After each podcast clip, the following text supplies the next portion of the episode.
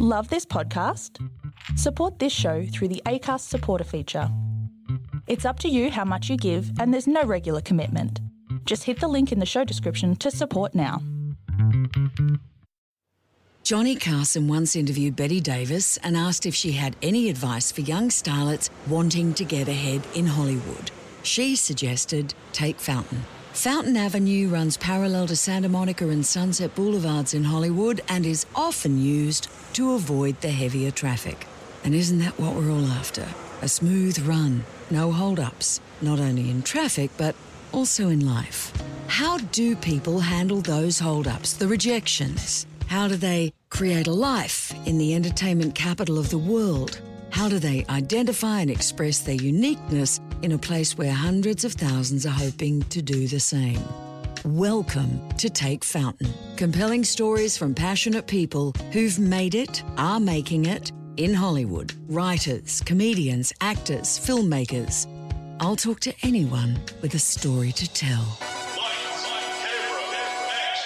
Welcome to Take Fountain, a podcast of passionate people working on their dreams. Compelling stories from Hollywood. Your host, Ella James. I thank you so much, James Eckhouse. You are quite welcome. and thank you for the coffee. Oh, oh, that very which good. is actually putting hairs on my chest as we speak. That's what it's supposed to do. Do you right? like it strong like that? I, I do. Yes. I'm not much of a coffee drinker anymore, though. That's the thing. I'm a tea drinker because my sister has a tea company. She and her husband ex, uh, import all this beautiful, raw, organic Chinese tea from up in the hills. He goes once a year. It's called Silk Road Teas, and uh, it's it's pretty amazing. It's all pure, uncut, black, white, green, pu'er. You know, it's like the real deal. Where do we get it? Oh, well, you could go online to silkroadteas.com. Um, they're up in uh, up north of San Francisco, just a tiny little place that they come in, but they they you know, they sell to lots of high-end restaurants and stuff like that. But anyway, so I had to stop drinking coffee, of course, because she was not going to have it anymore. She said you have to drink our tea, so that's what I do. I. Once you've had, do you know the brand Moccona? No. mm, So Moccona is an instant coffee. All right. and um, and it's a very high quality instant coffee. But I was speaking to somebody back in Australia, as I do on the phone, Yeah. um, at an organisation where I had to get some details. I think it was my superannuation. And I had to get some details from, and she said, "Oh, she said, oh, American coffee, how do you stand it? You know that Kona, they brew it and they leave it there for days. It's so awful. Whenever my husband and I travel, we always take a jar of Moccona, and it really, it's like Uh, it, it, people are coffee snobs. Yeah. do you know what I mean? I know. I used to be a coffee snob. Did you? Oh my God, yes. I had to, you know, uh, grind it and brew it and do the whole thing and drip and, and go down and get the beans down in, you know, we were in New York and it was always at this at the Yeah. Empire Coffee, which everybody knows was down on, I don't know what it was, 10th Avenue and 42nd Street, this tiny little hole in the wall place, which was had the best coffee that they imported. You know, just you know all this beans. Yeah. Back when we started doing that kind of stuff. Thank God we stopped anyway. But the, but the only thing people ever say after going to that amount of trouble to make the coffee is, "Oh, that was good." you know, It's part of the ritual. it, it's ritualistic. I get you. And now the tea is that. I um I get Aussies visiting and I show them around. And the question I always get from the back seat of my Prius, because there's normally lots of people in the car, um, Stuffed just like five lady bowlers and a golden Holden, Ah, okay. and they're like, um, "Oh, Ella, where can we get a good coffee?" And and I'm like, and look, there's Carrie Fisher's house, and there's Madonna's old house, and uh, like I'm showing them all of these fabulous things, and here's Paramount Studios, and they're like, oh yes, but you know we need a coffee. Oh, I want to go home and have a decent coffee, and I'm like, well, off you go then, you know. Um, so great start.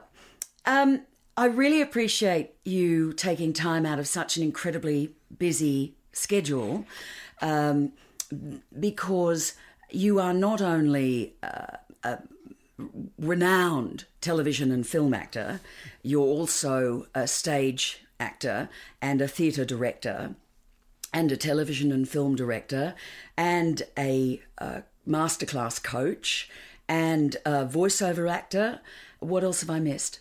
a denizen of Home Depot. Now, if you come to aisle six, I, I can tell you anything you need to do about plumbing or electricity because that's really what I do the most of is hang out in Home Depot. the rest is kind of subsidiary to that. Are you one of those guys that thinks that he can fix things but can't? No, I'm the other way around. I'm one of those guys who fixes everything. I built, I just redid the entire, this whole garage. I put in the new ceiling. I did all the work on our house. We bought it. It was a tear down house. And I put in two bathrooms, did the floors, did the bathrooms, did, you know, uh, it was you know we put so I, am insane that way. I don't know why a Jew is doing all of his work because everybody says you're a Jew and you do carpentry. That's like no, that's not true. You know, except for that one guy a long time ago who got crucified for it. So um, yeah, it's a complete anomaly. But I, I I grew up. My father was really good. He was an engineer and he was good at carpentry, and we used to do things together all the time. And we both had no idea what we were doing, but we decided that we would figure it out. And my poor mom, you know, the sink would be leaking. And if we had hired a plumber, we probably could have had it fixed in about an hour. So, two or three days later, still tools all over the place. My dad and I covered in, in grime and grease. my mother saying, you know, I'd really like to have our sink back there. And I'm, we're like, we'll get it fixed, Barbara. We'll get it fixed. And, you know, so it, it, it, it grew in me this thing that I can't stand to have somebody else fix something if I think I can do it. So, yes, I sometimes don't know what the hell I'm doing, um, but I'll figure it out and I'll learn and I'll make 12 trips to Home Depot until I get the right stuff and, and then I'll do it. There's a business in Australia that has the tagline. I think it's called Hire a Hubby. It's one of those franchise things. Mm. But it, the tagline is on the side of the, their trucks We fix what your husband tried to. So you must have friends like that. You know what I'm talking about. Oh yeah. Excuse me. Anyway, no. So I mean, I'm I'm very strange that way, but I do I do I do love it. I love I love doing all that kind of stuff. But this is from the this is from the man who, you know, you're best known to an Australian audience as the dad on Beverly Hills 90210. That show, yes, that show. That show. Yeah. For now, it ran for eight seasons, but you weren't on. Ran for ten. I was it? on for five. Um, they went off to college. Uh, parents weren't very important anymore. They shipped us off to Hong Kong. Um, as far as we know, they're being held in a prison there. Um, Jason, who played my son, has always said, "You know what, dude? What we're gonna do an episode where we're gonna we're gonna helicopter in Ian and and Luke and I, and we're gonna rescue you from the prison." And I'm like, dude, that's great. Let's let's do that episode. We find out that you know Cindy's been, you know, sent off as a sex slave, and I'm working somewhere, or but you know, I've been put in some dank prison and as a political something. Anyway, no, no, we did get put off. I just, you know, uh, I have to make this stuff up. You're riffing. I'm riffing. Yeah. Uh, we did go. Yeah, we went on. We we yeah. So after five seasons. Uh, you know, they, they went on to college and it wasn't there. You know, I, I was in a few shows after that. But mm. but you directed three episodes. I directed three episodes, which was the most fun. That was really the best time I had on the show. Where did you learn to direct? Well, so growing up in the theater, you know, in New York, had a theater company um, with a, my best best friend Paul and my wife Kelleher. Uh, we started off by putting all of Joyce's Dubliners on stage. Can you believe that? Without changing a word of the text except for the Dead, which was the movie was done, you know, the Huston movie. But um, and we we it was sort of performance art ish kind of. It was very large stuff. But so we um, I started directing there, and then. But directing theatre. I mean, that's directing performance. Uh, absolutely, but you know, so then directing television. Direct, it, it was a, it was interesting moving into it actually because Aaron Spelling, God love him, was very worried that the show would turn into 30 something, which you may know. 30 something was a show, Ed Zwick, Marshall Herskovitz put it on. Stories about that. That was my first gig actually out here. And um, all the guys directed on the show. Mm-hmm. Kenny Olin directed on it, and and and uh, Tim Busfield and Melanie Mayron, and on and on and on. And they all became directors because Ed was so generous that way. So uh, when I had expressed interest in directing, uh, Aaron said, I don't want it to be a 30 something. And I was like, I, I, don't think Jennie Garth and all these people are going to want to direct. And he'd already given Jason a shot at directing. So I had to kind of prove myself. So I, I actually went and took a lot of classes at UCLA on directing, cinema, you know, directing film. Uh, I studied with another teacher. I showed them what I could do. I mean, I had to really prove myself. I actually had to, you know, quote unquote, observe, even though I was on the show. But I would do episodes where I would just follow the director around for the entire time, you know, from start to finish, from prep and so on. and I, you know, I knew I was ready to do it. And one, t- um, my voice, yes, apologies. Um, I'm sitting in the dressing room, and they walk up to me. You know, I'm getting you know made up and fluffed and fluffed, and uh, they say, "A director's fallen out. Would you want to start in three days?" And my my stomach kind of went into my throat because I thought three days to prep you usually get seven. You Yeah. know. But of course, I know the show and all that. But still, I was thinking, ah, my first directing gig, and I just went, ah. I've always wanted to do it, but uh, Yeah, yeah. I, was- I, I said yes, yes, I'll do it. Yeah. and that's how I started. So, um, but you know, I'd already, I'd, and it, I'd, by that time, I'd been on this. It was my third year, so I'd been on that set for three years. So the crew was, they were unbelievable, as you can imagine. That's why people do direct on the shows that they're on because it's it's a piece of cake, you know. And the thing is, although there's a certain leadership that comes with directing and, and show running, um, really, it's such a team, isn't it?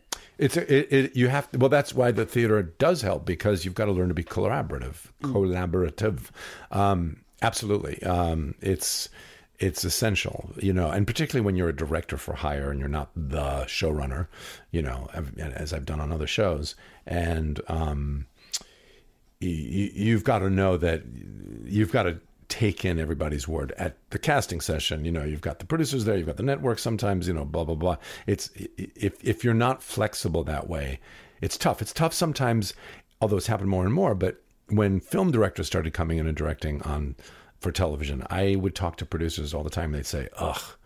We've got so and so, big, well known film director, wants to direct on television. And I'm telling him, you're not going to want to do it. And they're like, no, no, that's what I want to do they have a horrible time. Not anymore. I mean, I think now people go back and forth, but it was sometimes, I will say sometimes, difficult for uh, sort of an autocratic film director who's expected he gets approval of the script, he gets approval of everything, he runs the whole show. Plus, if he runs over a little bit, you know, okay, so they three, four pages a day. You have such a tight schedule. You have 12 hours to shoot, usually nine pages, eight pages, nine pages. You got to get it done in eight days or you're sunk. And and they're not going to go over tw- some shows, yes, they're legendary, you know, I'm sure Game of Thrones or whatever, you know, they take they'll take the time that they want to take, but by and large, by and large, procedurals, most of the episodics, you've got to follow that 12-hour rule and you've got 7 days to prep. So, that being said, you really rely on your DP, you rely on your set designer, you rely on on your casting director, on your your locations manager, all those people. You've got to be able to um, coalesce and, and make your team. You know, Do you produce as well? not not not not anything large, not anything in a big big way. No, I mean I'm working on a project right now with um, some of my students, which is really fun. We're creating a film, which it just kind of grew organically out of the class, and uh, a bunch of them said, you know, we love working with each other. We've been together for two years. We need to create some material, and I was like, sure. So I've been donating. I mean, this has all been free for all of us. Um, working with Meisner and like I love and, and improv. We've developed the characters. It's around an event that actually happened in my life, and um, so it's it's kind of Robert Altman esque. I would say it's it's eight characters with stories that kind of all interlock and they all end up in the same place at the same time. It's been really fun. So I'm writing that uh, with the the guy Jay, who's really the producer of it, and is my one of my great great students and my assistant. So the two of us are now putting it together and writing it, and then we'll we'll film it hopefully this spring. So that's kind of producing, you know. It's just, well, one of the questions I was going to ask you is a little bit further down the track, but I'll do it now. There's so much pressure on actors in this town. Don't wait for to get cast in something. You should create your own content. Absolutely. Absolutely. I, I mean, and that's what I tell my students. I hope I told you. I tell them that all the time that you Yeah. you have to. You Yeah. have to. It's a it is it, it it is a completely new world. It has changed so much since I came out here 250 years ago, and um, it's like changing rapidly, just like technology. It's it's it's exponential. So you know now, I mean, I I was in a little film. I can you know I'll go on forever and ever. I was just in a little film. I went to a screening of it last night. uh, uh, uh, one of my students who's uh, an amazing, he was a Navy SEAL. He, he's starting to take off Netflix series, all kinds of stuff because he's the real deal. But he did this little short film with a friend that was, you know, kind of a thriller, um, uh, drama with lots of Navy SEAL stuff going on and all that. I played a nasty lawyer, and I was expecting. They shot it in three days. Three days. Okay, he and this buddy they just put it together. It took them literally a month of producing or two months. Cast it, you know, because they both were sidelined for a while, and they went, "Oh, let's do something." It was like, okay, so they did. I come in, and of course, there's there's this amazing shot from way up high. It looks like a studio shot of the the bad guys' limos all in a line going down the road. You know Did that they shot. use a drone for Of it? course, they Okay. used a drone. Yeah. But that, and it cost them nothing because it was their friend had a drone. In other words, now not only can you make it on your phone, you can have a drone shot in your film that cost you five thousand bucks. That's just and you know very soon and already green screen green screen. People are going to be able to green screen easier and easier and easier. And so special effects are going to become part of that very simple indie indie film. Point being, though, every, you can get on the bandwagon. So everybody can do it, but what it's going to come down to, I mean, ultimately, what that brings us down to is talent.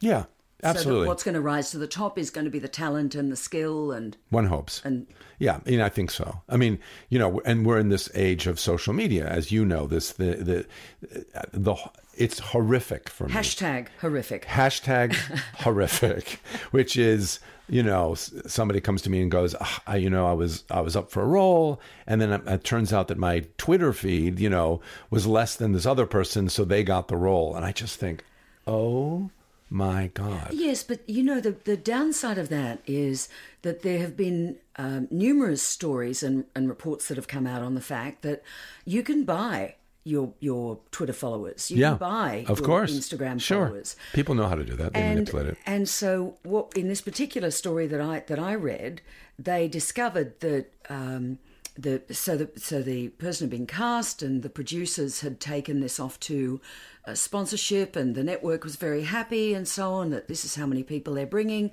Um, did they care? That those millions of people did not translate to eyes on the screen when it was released? No did the advertisers or sponsors care that that wasn't translated into bought widgets? No. So it's just at that crucial decision making time. Yeah, I mean it's, I, and, and I think the truth will out. I, you know, I've had also numerous reports, as I'm sure you have too, or instances where, and I had a similar experience where it's uh, we've got a an influencer who wants to do a film, and he's got a million, you know, Instagram followers or a million Twitter followers, and so we're going to make a movie around him. And you think, okay, has he ever really acted as a principal? And no, no, but he makes these great, you know. But Shirley Temple did it and she was fine. And she was When She okay. was three. She couldn't even read. she could dance. Must be easy. Anyway, so you know, and of course they make the movie and they put in a lot of actors around the person to make it whatever, and it bombs. You know, it's like it's just terrible, and and and, that's not like the influencer isn't a wonderful person or meaning well, but you know, I, I think that what we do does require some skill, some craft, some effort, some ten thousand hours put into it. I, I would hope. But a lot of the stuff is also stand here, there's your light, Sure. say this. Here's a can of Coke because, you know, the lead actor's actually gone off set and is back in his trailer. So I'm just going to hand this here. Here's your eye line, right? Yeah, You know. absolutely. Okay, so let's. You started off studying science. I did. So, In you another know, not future. carpentry or plumbing. No, your mother no, no. must have been thrilled. Yeah. Um, mhm. So, science, what what happened for you to turn to acting? what what did happen? I, you know, it was early seventies, probably ingesting too many foreign substances. Maybe um, it was. Uh, you know, I, I I do still love science, and and it was for me from the time I was a, very, a little kid, and my father was this chemical engineer, and science was my passion, and I was starting to do theater in high school and stuff like that, but I never thought you could really make a living, or or it even had let's put it this way in my family it would be sort of like saying, "Oh, you know, so mom, dad, I've decided to become a prostitute."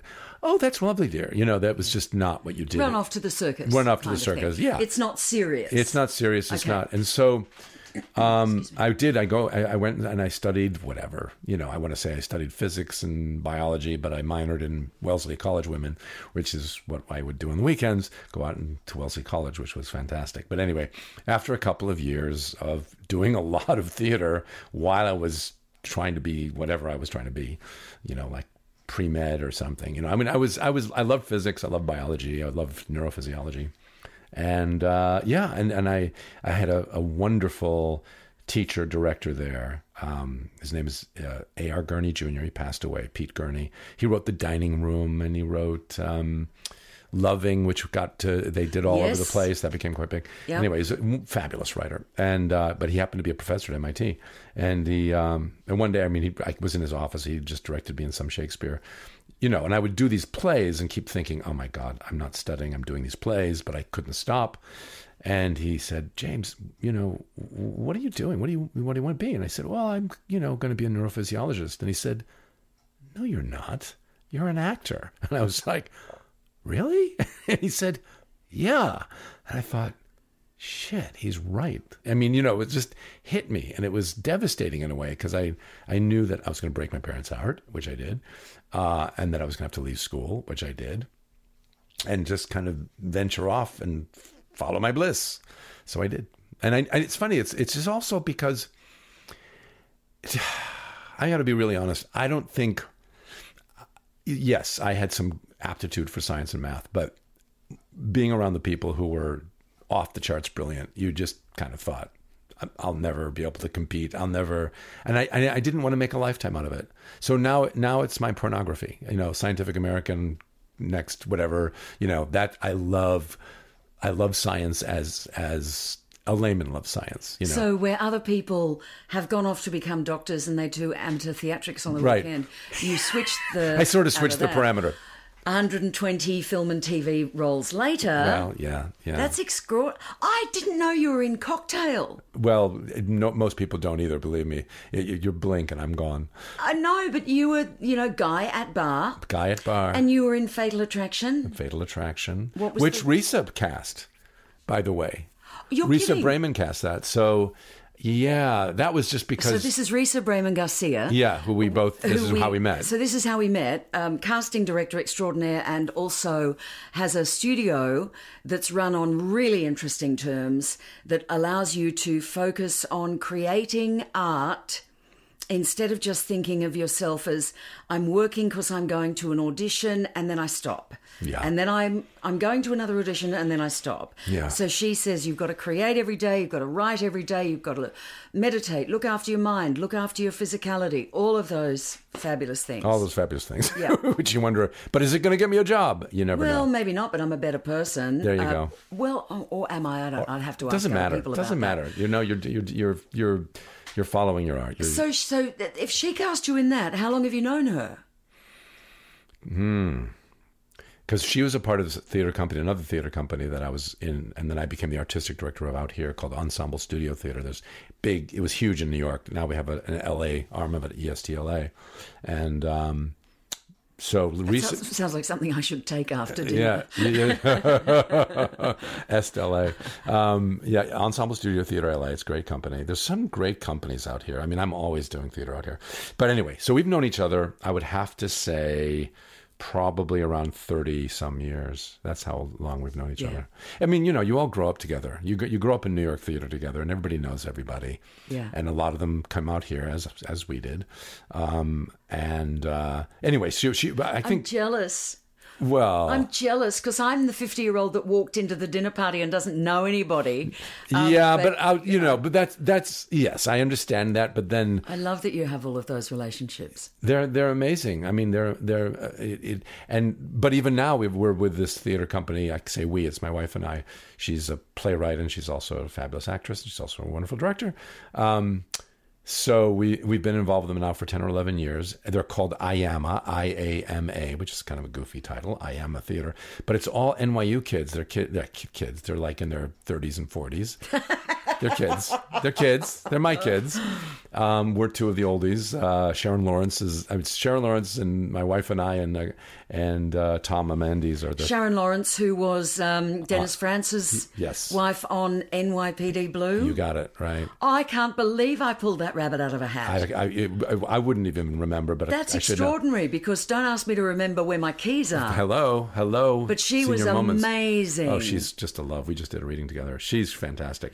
so we have, but the company, it's, I love the company out here. I'm giving a shill for it, but a reason I've been involved with so many companies and bankrupted several of them, um, but uh, through directing or whatever, and those will remain nameless. But um, what I love about this company, it's it's got their head is in such the right place because they're all theater junkies, but they're also very savvy about the business.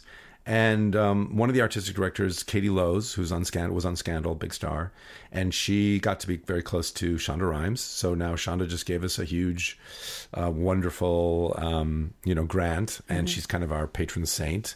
So instead of eschewing the industry, which we, I, I think I tended to do with my other companies, it was like, ugh, you know, we're out here in LA, but let's just pretend there is no you know, film and television, and that's why we're here. Well, of course, it's why we're here. That's why we moved to LA.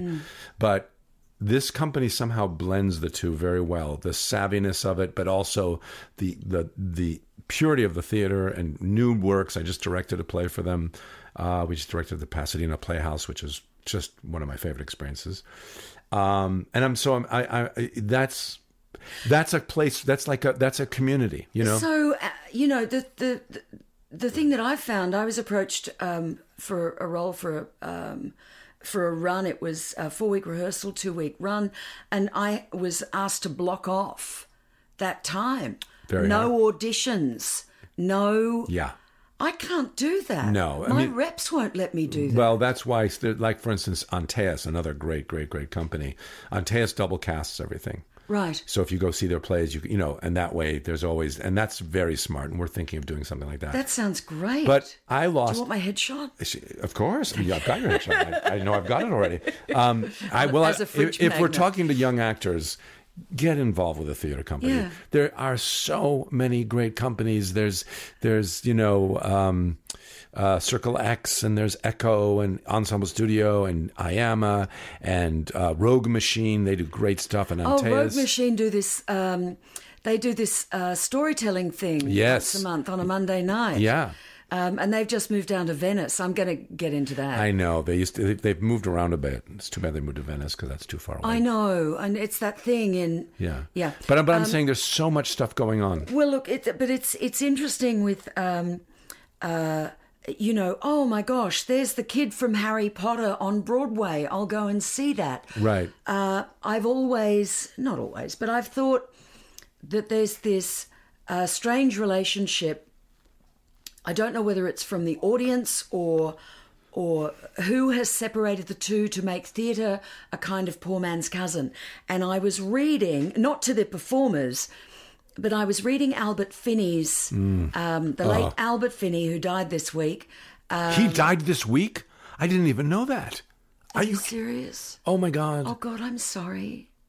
Yeah, I saw him uh, in London. I saw him on stage. yeah. Yeah. I mean, he's one of my favorite. so favorite, wonderful. favorite- So you know what it's like. You start to see all these glorious obituaries come out. Oh, my god And God. the BBC, I think it was one of their channels or something, but the but the transcript or the text of it was, um, despite being on film and television, he continued on the stage. and I actually cut that and prepped it into your, uh, copied it into your prep for today because I wanted to get your response to that. That despite Despite. you know, you being um, the the the guy uh, on on uh, Beverly Hills 90210 Yeah. and 120 other uh, film and TV, the, up till the the like it still continues. You are engaged in the theatre. When you see something like that, what do you think? It's a little annoying, I suppose, but I I understand it. Look, Is theatre snobby? Theater can be very snobby in New York, particularly. What I love about here is it's kind of a brave new world because we've all moved out from New York, and you know, there's only a couple of the big. There's you know, which I've been very fortunate to work at the Geffen and, and, and the Taper, or the two kind of big theaters in town. They're the the legit theaters, as it were. You know, Do they actually pay for rent and things? What? They pay for rent. They, yes, yeah, oh of course. God, I get so excited. Uh, yeah, just about. Um, I mean, you don't make a you don't make a great deal of money doing it, but you at least can survive. You know, you but you couldn't make a living out here doing theater like you do in New York. In New mm-hmm. York, that's what I did. You know, I basically somehow eked out a living doing off Broadway for 400 a week or whatever. I mm. mean, it was brutal, but you could do it. Here, there's no way because most majority of the theaters are what we call I don't even know what they call it now the the 99 seat theater, the smaller theater, um, where you're play, paid I think fifteen dollars a performance. It's gone up. Last time I looked, it was eleven. Wow, fifteen dollars a performance. Yeah, that's what you got. No, paid. nothing for rehearsals. And we and they're trying to take that away from people us. People in their cars all around the world it, are actually pausing this, rewinding it, and going back. Yes, that's right. What we said. Yeah, I mean, that's what. It, but this thing about not being available, so you have to be very facile because yes, everybody's trying to get in on that series. So I had an actor in the show that I just directed. It was um, called American Hero, and he's an just a fabulous actor, and I and he was not at all what I thought I would cast the role in. His name is Rodney To, and he's a tremendous Filipino guy. He's just like changeable, wonderful, do any character. Teaches at USC, but of course he got he we knew he had gotten cast in something, but we didn't know when it was going to film, and he couldn't show up for opening night. So his understudy had to go on for opening night, which killed me because we had reviewers, you know, and I wanted them to see his performance because his performance was extraordinary. So yeah, your heart gets broken a lot. That's the that's the town we live in. And we we try, you know, when you do work at like yeah, if you work at the Geffen or the or, or if you work at the Taper, of course you're making whatever you know the LORT thing that they give you, and so they they're brutal. I mean, they'll because they know what they're up against. Um, I I had been cast in a film. I was doing a play, a new play at the Geffen, and I thought, oh God, it's this. It was all it all it conflicted was the first day of the read through. The first read through. That was it. First read through. And I said, look, I might have to miss the first read through because I'm going to be filming out of town. I, this was a huge opportunity. I can't remember what the film was, but it was like, oh my God, this is a great role. And they said no. They said if you if you, either you give it give it up, you know. What did you do? I did the play. I had to. I mean, it was first of all I had said yes to the play, but and I love doing the play. And the playwright's an old friend, and you know somebody. It was called The Escort. It was about a woman who was an escort. Very funny play. Very very funny play. Take Fountain with Ella James. Tell me about the performance where you naked chased hecklers from the theatre. Where did, did you I dig that Where up, did you're you dig that I told you I you do naughty my girl. And now they're going to want to have you know you want to want uh, you know sex There's no texts vision these. of. No vision. No, we're not going to show off that. Um, I was doing a version of Bertolt Brecht's Baal. Richard Nelson, who's a wonderful playwright. I don't know if you know Richard Nelson. He's been a big Broadway playwright. He did um, uh, the Apple Family. Was the, the he did that Apple Family that was at the Public. Right. That was huge, phenomenal. So Richard had it was just he was just starting out. It was back in 1979, so I still had a body of sorts. Um, Oh, that's. I've got to stop you. I mean, oh gosh, no. Without. Anyway, just continue. we'll go on. I'll Let wrap that- you across the knuckles later. please. Um, anyway, and I had hair too, which is kind of exciting. Uh, so I'm, I'm we're doing this play called Baal in the 21st Century. So that was the title of it. It was an up, you know, uh, whatever, uh, a, a modernization of sorts of Baal, and I played Baal. And um, at one scene, I get up out of bed and I was uh, stark naked, and I'd never been naked on stage, and I was terrified. I mean, I really was. I thought, oh, and this was this was at the Williamstown Theater, which is up in Williamstown, Mass.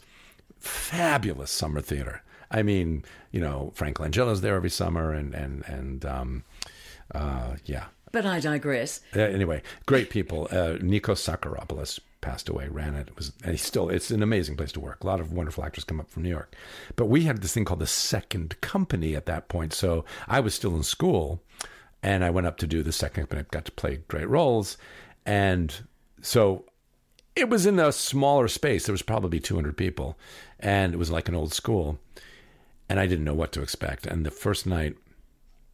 And there was a lot of very conservative people up there Williams, Massachusetts, and pe- you know, they, most of the they did the classics and stuff. They did, you know, Tennessee Williams, blah blah blah.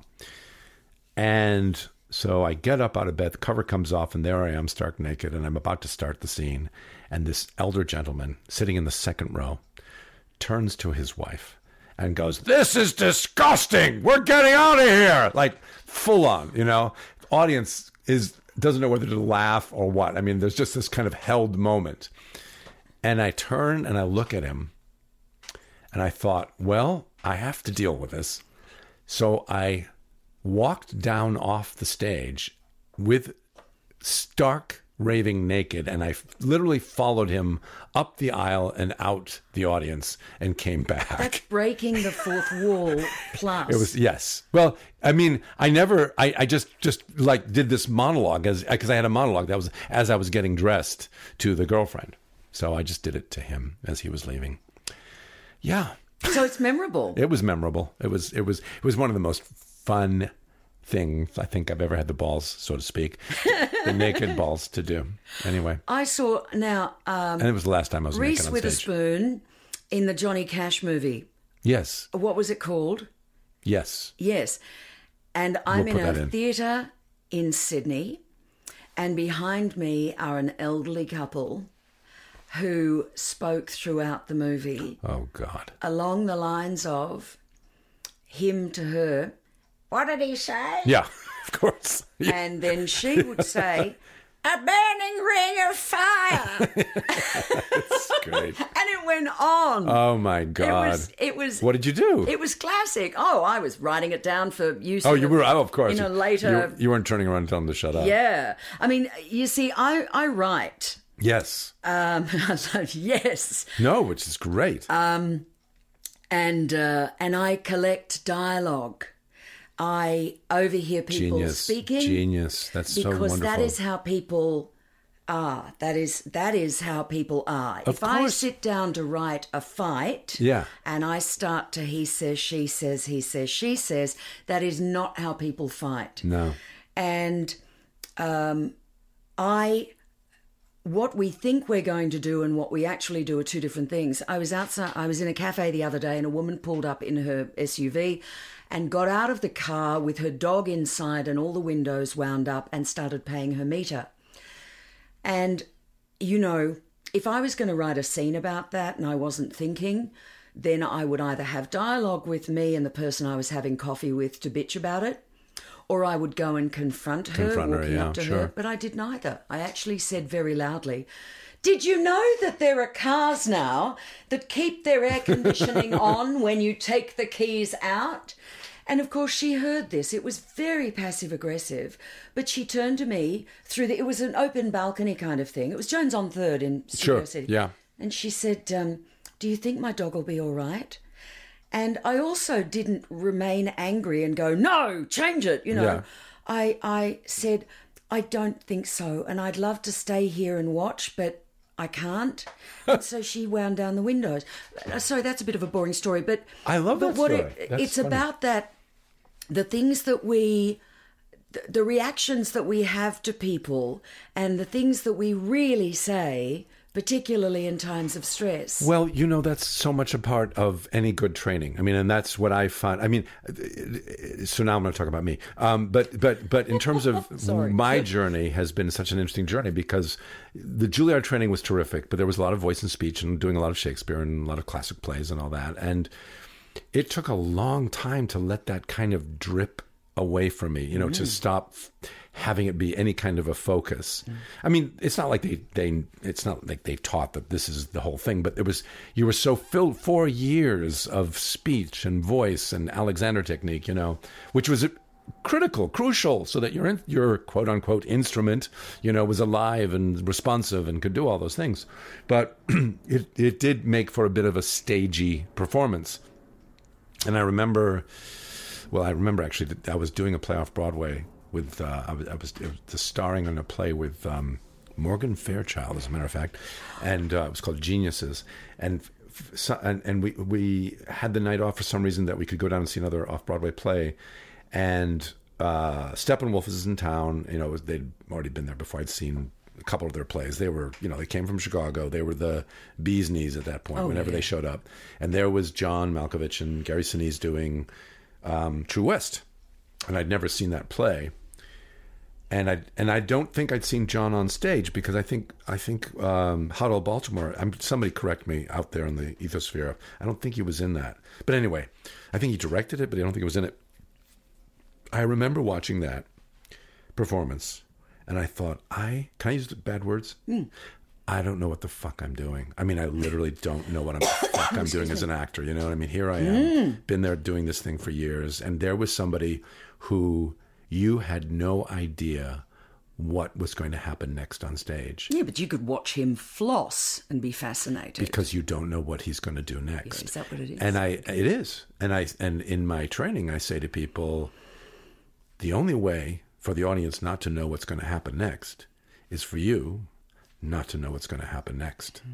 You have to give up that plan in your head, like you're saying, because it's never the way you think it is. You don't go in to have an argument with your mother. You know that's the last thing you want to do, but that tumbles out because she says such and such, and that affects you a certain way, and then the next thing you know, you're off and running, and you, and you have no idea that you're going to slap her. You you didn't plan to slap her. you slapped your mother. No, but um, you know, But I know, I know what you mean because the thing is, although you have those conversations with, I'm going to go in and tell her, and she's going to say this, and I'm going to say this, Yeah. and she's there's that, but there is nothing that can prepare you for the actual arc of what happens. Of course. So I liken it to learning to drive a car, Mm-hmm. where your teacher or your parent, whoever is teaching you, says you get in the car, you put on your belt, you adjust the mirrors, um, you make sure your seat is here and your wrists are here on the steering wheel, and blah da da da da.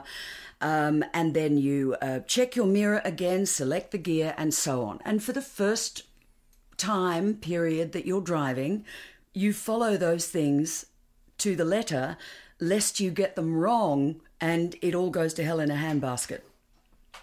But of course, that doesn't allow you for the experience of somebody whizzing past unexpectedly as you're pulling out. right? And and that and so it is for the actor And that's a great a great analogy. Yeah, that until there is that unexpected um, I'm just worried because I don't think I ever did any of those things before I got into a car. But maybe I should start thinking about it.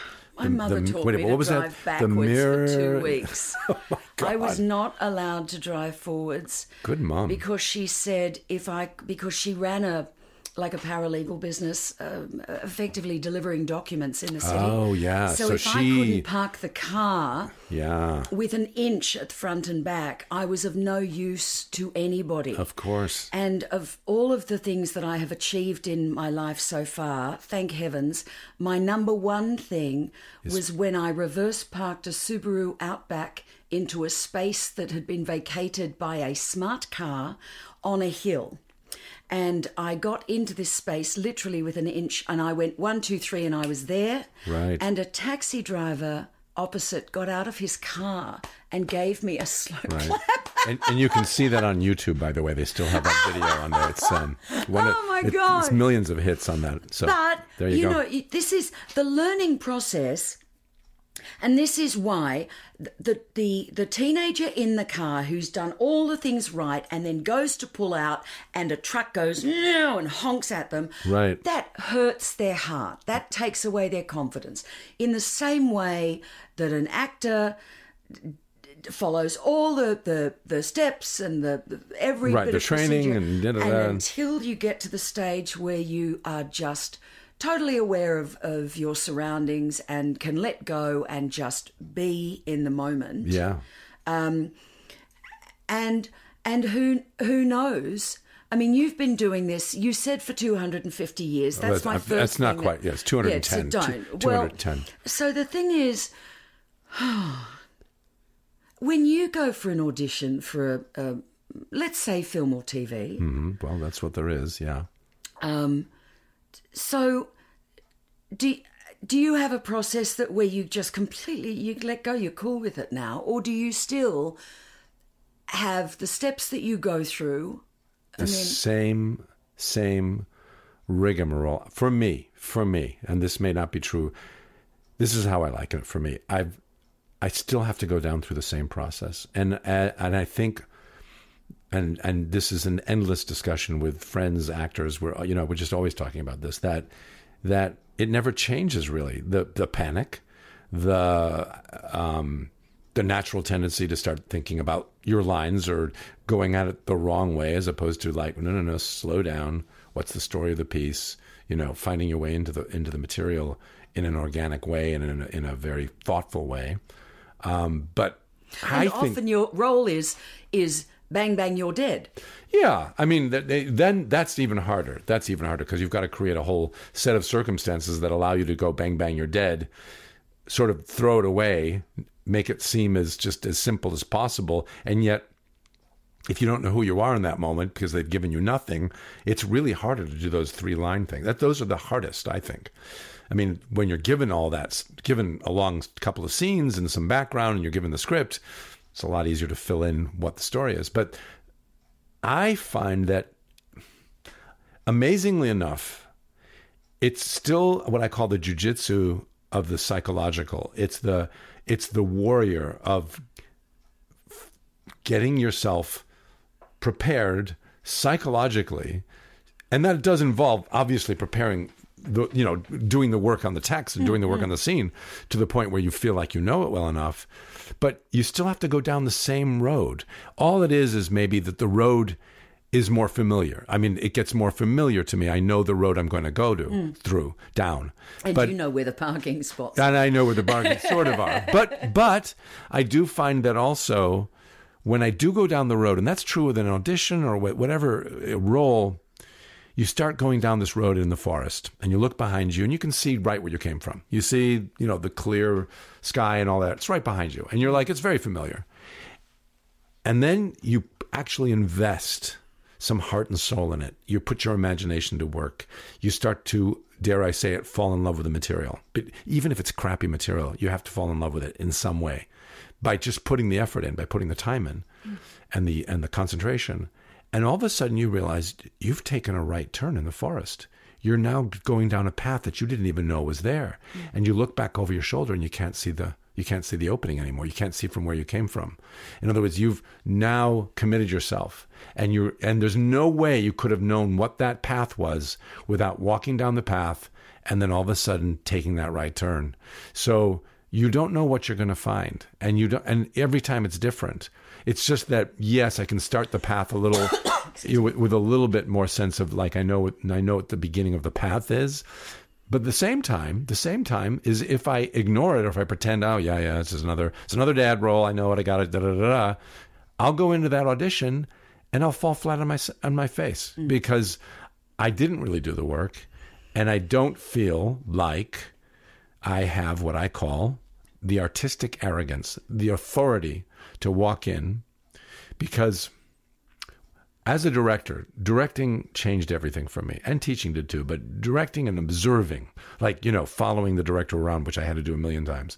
So I've done it zillions of times, where I start to finish, fly on the wall, watching audition process, blah blah blah, and you watch your friends shoot themselves in the foot in the audition, like very experienced actors. You know, you start to say, "Wow, I do that. I do that all the time," and because auditioning's awful. It's awful, but it's what we do. It's ninety percent of what we yeah. do is auditioning. It's like that's our job. Um, but I will say that w- when I'm in that room and I'm auditioning people, I just want somebody to have the confidence to come in, in a sense, say, "Move aside. I'm the acting department. You don't have to worry about it. I've got it covered. Mm. So I can sit back and watch. I don't have to go, oh, goody, goody, goody, you're so good. I don't have to approve of them. They're not looking for my approval. They're not looking to see whether they did it right or not, or, or how can I adjust that, or any of that. They're just saying, move aside. I know what it's like to fill in the blank. Mm. You know, lose a child, uh, get the nuclear codes, uh, you know, whatever it is, scrub the mm-hmm, floors in a mm-hmm. whatever, mm. live on an alien planet. You know, I know what it's like because I've lived it in my imagination. And to get to that point for me as an actor requires going down this path and sort of, you know, falling in love with the material and finding your way into it. So all of a sudden you're on the inside of it. You're not the outside of it. You're not you're not talking about the character like, "Oh, well, he's this or he's that or I think I'm going to do this." No, you now you're so filled with what they are filled with. You're just ready to go in and do what's needed to be done. You've already done the beats, you've got the lines. Sure, you've done all that work. You know the guideposts along the way of the scene, but you throw that out. And because you want to truly have an improvisation in front of these people. And the only way to do that is to commit to what the character is committing to. I mean, it's it's acting 101. I'm not saying anything that, Yeah. you know, but it's, and it's, you know, yes, it's knowing your objective. I hate all the terms because it starts to get in my head. I mean, what's my objective? What's my objective? What's my objective? And I'll write it out. Okay. What did I have for breakfast? Yeah, what did I have? to- You know, it's it's organic. It's got to be in your heart, in, in your blood, in your in your viscera. You know, however that is for you, whatever that process is for you. I I can't tell you what that process is. I can give you a few tricks. You know, but the point being that I want you to want. I want. I I know that w- my best auditions, I come out. I don't give a rat's ass whether I get cast. I mean, yes, I want to know, but it's not about that anymore. It's hmm. about ooh, I went in there and I was committed and you can feel it in the room. Do you have an attitude or response to the fact that you you seem to live your life with a great amount of engagement and passion? Hmm. I've been told. Do you did you set out to do that or does it just happen hmm. because that's who you are? Wow, that's a, I've never been asked that. You know, it's great. I mean, I grew up with three sisters who were all cr- crazy and passionate women and fabulous people. And I'm close to all of them. I, I- I should say four. What am I talking about? I have a younger sister, but the three were older. Whoops. Well, Megan's eight years younger. She, she's like my Sorry, contemporary. Megan. No, I adore Megan. And and we there was a lot of cr- nuttiness in our house and a lot of passion and um and, and and I think you know a lot of it too was being around fabulous artists I, I, I, did things at school, and I was very fortunate at Juilliard because, you know, we had the, the drama school, but we also had the music school, we had the dance school, we had the Balanchine school, right? I mean, you're on the elevator with Mikhail Baryshnikov. I'm not kidding you. Three days a week, going off da da da, and you find out that oh, Luciano Pavarotti is giving a master class to 20 of the top opera students, right? And of course, it's closed door. Only those students do not even think about going into the into the theater when they're there. It's locked. Blah blah blah. So yours truly is like, hmm, Pavarotti masterclass. So I'd find my way backstage, up the thing, in the balcony, and I'd sneak in, and you'd watch this man give a master class and it makes me cry even to think about it he, he was extraordinary the commitment the the artistry the the commitment to excellence the passion in what he did you know and and and we, we just we got to be around wonderful artists and, and Gielgud But coming in you know But you just identified something. You see, you you were brave. You were a risk taker, a bit right? You were naughty, a bit still and am so so you have that experience to fall back on. So, as you have matured and experienced a life, do you find that you still hold on to those same life skills of bravery and risk taking? Oh, it's funny. I don't think of myself as brave, but I mean, I, I, I, you know, bravery is simply closing your eyes and you know stepping off the cliff, regardless of the fear that you have. There's no. I don't no, think anyone brave actually does. you know, I mean, brave. You know, I mean, I think it's I just you, it's just saying. living with the fear, which I still But have. other people would describe you as that. I, I don't, you know, I'm flattered because I've never, but people do say a risk taker. You know, I left school, dropped out. You know, I mean, sure, I've done things where I've followed my heart. This is what I'll say about passion and all that is that everybody's got, we're all, we're, we're passionate human beings and we wouldn't even be doing this if something hadn't sparked us, you know, and there's passion there. I think there's, there's real joy and love of it. And I think, and I'm sure you feel the same way. I mean, I remember rounding 50, you know, the big was a big birthday for me, where all of a sudden I started realizing that I could take the gloves off and I could be as eccentric as I damn well wanted to be. And I started to become so much more my authentic self. Mm. And, you know, and it takes a long time. You know, I remember Gielgud came to, to speak to us and it was phenomenal, you know, and he was talking about what a, you know, he'd say, he'd say, people would talk about choosing roles. I know we got to let go. No, no, no. And, and, and, and he would say, well, um, I never chose roles. I just did everything. You see, I was a whore. And we're like, really? You know, but he was. He said, you know, I did everything. And he said something about the, you know, as as many actors have always said, you know, it takes oh, it takes 30 years to become an actor. And you, you know, you're about to graduate from school and you're thinking Fuck you, John Gielgud. I'm going to go out there and I'm going to be a rock star. You know, I'm going to do it now. You know, I'm 20. I can't wait 30 fucking That's years. right. And of course, 30 years later, 40 years later, you're like, ugh, he was right. It takes 30 years, you know? But in some ways, when I think about it, I, I, I think that it's just, it's a stripping away to the passion. It's like all that stuff of looking over my shoulder and thinking like, oh, am I fitting him? Am I doing the right thing? Until you finally get to the point and you go, no, you're not doing the right thing. But you know, do do it fully. Do you. Do you. And that's all you got is you. Yeah, it's like it's zero fucks fifty. You know, where you really you reach that stage where it's it's not it's not that important No. what other people think. It's a, it's It becomes less what, and less. what you do. Yeah, you yeah. know, you're remarkable, and I'm so appreciative. Oh, I'm, this is so much fun. Yeah. I've so, you know, and I get to have you in class on Monday, right? Yes, I know. I'm Oh, very exci- excited. We're going to start off with some some deep stuff. Oh, you Oh, know? really? Yeah. Oh gosh. I'm going to say this doesn't have to be on the record, but I'm, you know, the other thing I've been realizing as a teacher, and this this is tough, This is all going to air. is this town is filled with teachers, some great, great teachers who break down a script for you and they get you to, you know, say that line just the right way and all that. And I get that. That's that's that's wonderful. But can there be a space in your life where you can close the door to all of the demands and close the door to the am I going to book? Am I am I going to be a star? Am I going to have a career? And how do I deal with casting agents? And all that stuff all that stuff that's just weighing in on you.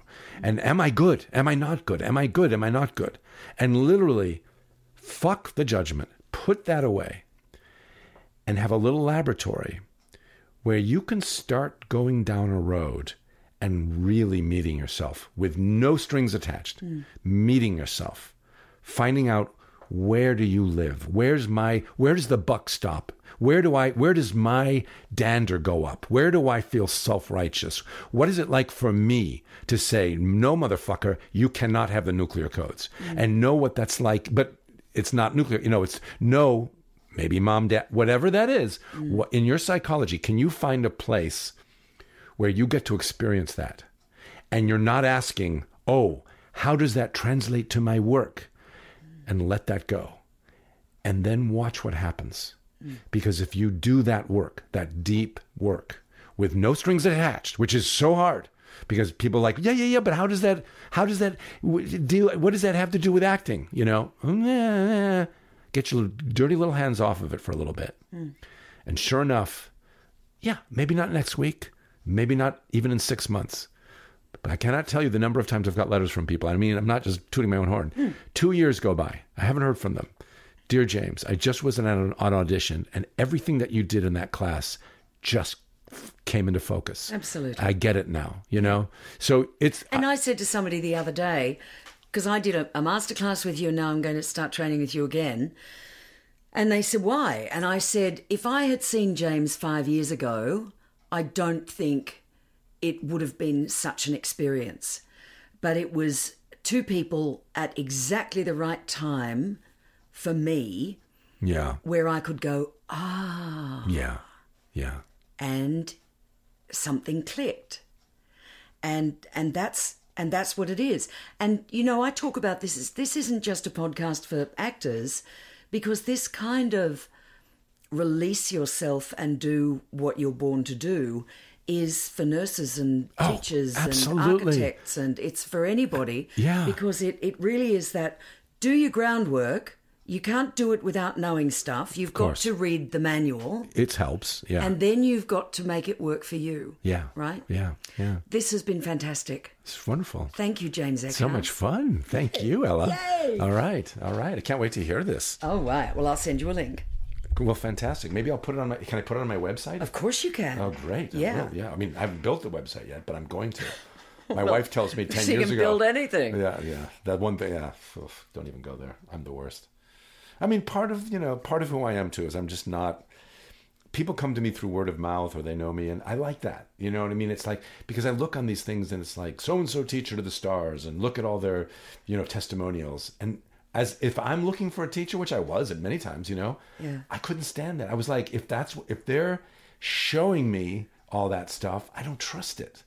You know what I mean? I wanted to find the two Meisner teachers I had. I just found through friends. I didn't found through websites or Yelp or any of that because I didn't really have it then. You found it through Yelp. I found it through Yelp. Yeah, and I found and I and they were great teachers because they just relied on having taught for a long time and people loved them and they had a lot to give, you know. Now, I you know, I'm not I, I so I'm building my practice slowly as I know, but it's it is very much for word of mouth, you know. Well, just told everyone. You've been listening to Take Fountain with Ella James. For more, like us on Facebook and follow us on Twitter. You can subscribe to the podcast at iTunes or your favorite podcasting app. This has been another quality podcast production from Bytes.com.